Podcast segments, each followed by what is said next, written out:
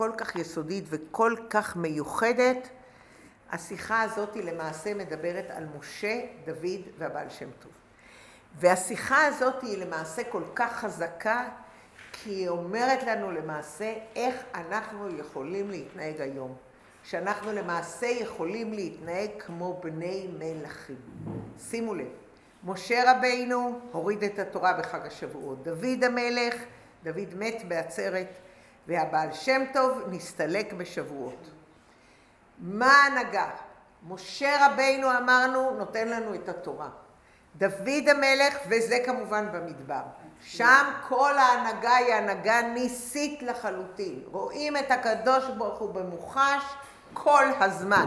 לא צריך לשאול איפה הוא, רואים אותו, הוא נמצא, ולכן בני ישראל מבינים שבעברית צחה לא מתחשק להם להיכנס לארץ ישראל ולהיות בארץ ישראל במקום שבו למעשה כבר יש, צריך לעבוד.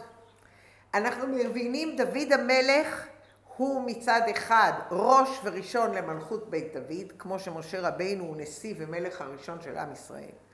דוד המלך הוא ראש וראשון לממלכת בית דוד, אבל הדבר המיוחד אצל דוד המלך, ריבוי נשיאים ונפלאות בארץ נושבת. משה רבינו זה דור המדבר, דוד המלך זה ארץ נושבת. סדר החיים על פי הטבע, אבל ההשגחה העליונה היא באופן גלוי לגמרי. ולכן בספר תהילים אנחנו רואים שירות ותשבחות של דוד המלך על הניסים בלתי רגילים. ואז אנחנו אומרים שדוד המלך נתן את הכוח שגם כשאני מתעסק בעולם, אני באה להכרה שפרנסתו היא באמת מלמעלה, והכל זה עניין ניסי, ומה שאני מת... עסקת בזה זה רק בגלל שהקדוש ברוך הוא אמר בכל אשר תעשה. דוד המלך הוא תמיד נמצא ואמרנו עכשיו תכף נדבר על העניין של איך מתייחסים אלינו במתן תורה. והדבר השלישי הוא הבעל שם טוב. הבעל שם טוב הוא ראשון לכל נשיאי החסידות. אנחנו יודעים שהבעל שם טוב זה זמן הגלות, בזמן הגלות אותותינו לא ראינו, אנחנו נמצאים בגלות איומה ואפשר לחשוב שגדרי הטבע הם אלה שמנהיגים את העולם. אבל צריך הרבה מאוד יגיעה כדי להאיר את ההיעלם וההסתר שיש. ואז אנחנו מגיעים להבין שהבעל שם טוב אמר שיש העלמות והסתרים, אבל כשמכיר בהשגחה הפרטית שהשם מנהיג את העולם, בכל פרט אפשר להתעלות למעלה מזה ולקיים תורה ומצוות כמו ממלכת כהנים. ועכשיו אנחנו מדברים על העניין של ממלכת כהנים. הרב אמר בסעיף ב' שעל פי מובנת השייכות המיוחדת של שלושת המלכים והנשיאים אלו למתן תורה. אמרנו שבמתן תורה למעשה כל אחד מבני ישראל נעשה חלק מממלכת כהנים. יתרו י"ט פסוק ו'. כוח מביא, להביא עניין זה לידי גילוי נמשך לכל אחד מישראל מנשיאי ישראל, ואני רוצה לחזור על זה שוב. הכוח שלי לראות ממלכת כהנים, שאני ממלכת כהנים, כי הסברנו, היה מעמד הר סיני. כשהיה מעמד הר סיני, אז היה המעמד שבאמת העולם כולו הרגיש את הקדוש ברוך הוא, אבל אחרי זה קרה שינוי. היחידים שנשארו עם הכוח הבלתי רגיל הזה, ממלכת כהנים, זה עם ישראל. זאת אומרת, בכל יהודי יש את הכוח. מאיפה הוא מקבל אותו? מי עוזר לו? נשיא הדור. לכן אנחנו חייבים את הרבה. לכן אנחנו נוסעים לרבה באותות תצווה, סעיפים י', י"א, י"ב, שם הרב ט', י"א, שם הרבה מדבר במאמר באתת תצווה, שזה המאמר האחרון שהרבה נתן לנו, שאנחנו מבינים שם שהכוח שהרבה נותן לנו זה הכוח הזה בגלות, שהגלות היום היא כבר פרוספריטי, היא, היא, היא זה, אנחנו צריכים לראות את הקדוש ברוך הוא, והכוח הזה לראות את הקדוש ברוך הוא בתוך החושך זה נותן לנו הנשיא, זה העניין של הבעל שם טוב. ואז אנחנו צריכים להבין מה זה ממלכת כהנים למתן תורה. מה זה המלכות? ואמרנו שמלך לא יעשו לעשות עבודות פשוטות, הוא לא יכול לצבוע, הוא לא יכול לעשות שום דבר. בסגנון אחר, בשעה שישראל עושים רצונו של מקום, ונוהגים על פי תורה ומצוות בשלמות, הנה לא זו בלבד שמקבלים את כל צרכיהם בהרחבה. יותר מכך, אין הם צריכים לחרוש ולזרוע. מלאכתם נעשית על ידי אחרים. מי לימד אותנו את זה? התקופה השנייה של עם ישראל. עם ישראל בית ראשון יושב בארצו, דוד המלך, יושבים ומישהו אחר עושה. ואז אנחנו מגיעים שכל אחד למעשה נוהג כמלך. הוא מקדיש את עצמו לעניין של תורה כמלך, ואם יתנהג כמלך, הוא מקבל את כל הדברים, הצרכ... את הצרכים הגשמיים שלו, הוא מקבל אותם לבד. אין לחשבון שעל פי הטבע למנוע ממנו עשיית מצווה, כיוון שבעניינים של תורה ומצוות יהודי הוא בעל הבית, הוא המלך על הטבע. זה ניתן לנו במתן תורה. ולכן אנחנו אומרים, ואתה בחרתנו. הבחירה נתנה לנו להיות בעלי בית. האם אנחנו מסוגלים לעשות את זה? אלה הכלים שאנחנו לומדים בשיעור בלימוד השיחה כדי להבין שאנחנו יכולים להגיע לזה. קודם כל בואו נבין שאפשר להגיע לשם. אחר כך נתחיל לעבוד. בשביל זה אנחנו בספירת העומר. היום אנחנו בספירה של יסוד של מלכות. נו, אנחנו מגיעים. בשעה שאיש ישראל ניגש לקיום התורה והמצוות בתנועה של ממלכת כהנים, והוא מרגיש שהוא הבעל הבית, לא בדרך מלחמה בדברים מבלבלים, הוא לא צריך התקפיה, אלא בדרך מנוחה. הוא מתרומם, הוא מתעלה למעלה מענייני העולם סביבו, בזו שהוא בן מלך, כך שאין לו מלכתחילה כל עניינים מבלבלים. ואז אדם יכול לשאול את עצמו סעיף ד', הנושמתו היא מלמעלה וזה בהתלבשות, ואז הקדוש ברוך הוא אומר שאנחנו מלובשים בגוף, ולכן אנחנו צריכים לעשות תורה ומצוות.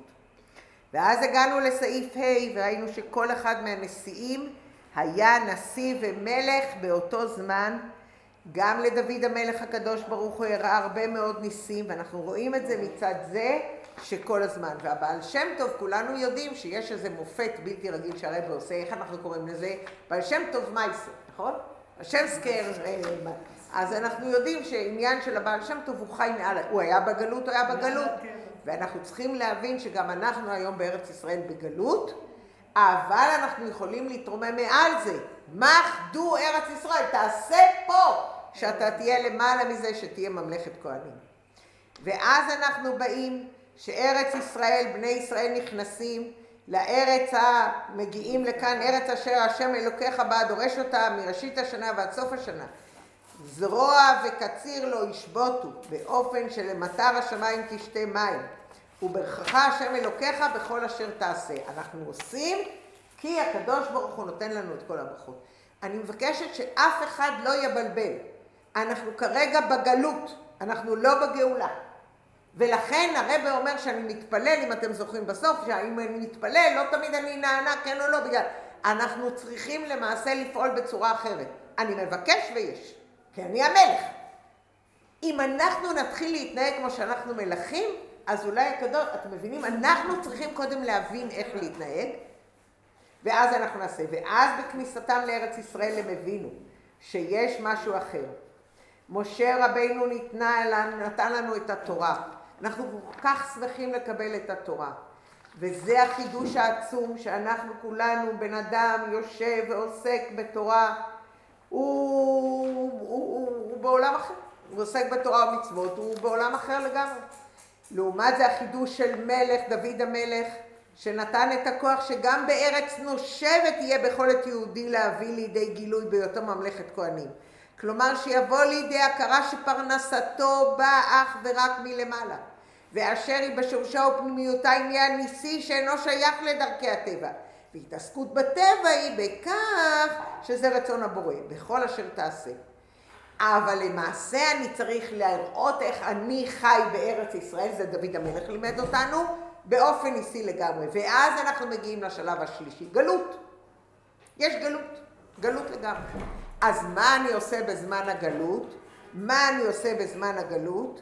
אני, איך אני אומר, ואז אומר הבעל שם טוב, בעומק זמן הגלות יכול יהודי להתעלות למעלה מכל הסובב אותו ולחוש את היותו בין ממלכת כהנים שהקדוש ברוך הוא בעצמו, בהשגחה פרטית בתכלית, נוהג עמו באופן ניסי בחיי היום יום ובכל פרט ופרט. אני חוזרת, שהבעל שם טוב אומר, יהודי יכול בעומק הגלות להתעלות למעלה ממעלה מכל הסובב אותו ולחוש את היותו לבין ממלכת כהנים שהקדוש ברוך הוא בעצמו בהשגחה פרטית בתכלית נוהג עמו באופן ניסי בחיי היומיום ובכל פרט. ועניין זה, השפעה זו, צריך לגלות את העניין ממלכת כהנים אצל בני ישראל בזמן הגלות. והוא חידוש העניין, הגילוי, המלכות. שזה אנחנו רואים, דוד המלך הראה לנו איך אפשר לחיות בארץ ישראל בחיי היום, אחרי זה הגיעה הגלות הנוראה, ובגלות הבעל שם טוב הראה לנו איך אפשר לחיות כבן מלך בתוך הגלות האיומה. עד שבעזרת השם, בקרוב ממש, יתגלה משיח. אני חושבת שזה בלתי רגיל השיחה, אני רוצה, מי שרוצה, שתדע שיש טבלת סיכום בליקוטי שיחות כרך י"ח חג השבועות ב' ומראה העניין שיש שלושה סוגי עבודה בכל אחד תורה במשה רבינו גילוי חוכמתו יתברך שלמעלה הוא מרים אותו ממעל העולם כי התורה היא חלק מהקדוש ברוך הוא ולכן לימוד תורה מרים אותך מעל העולם.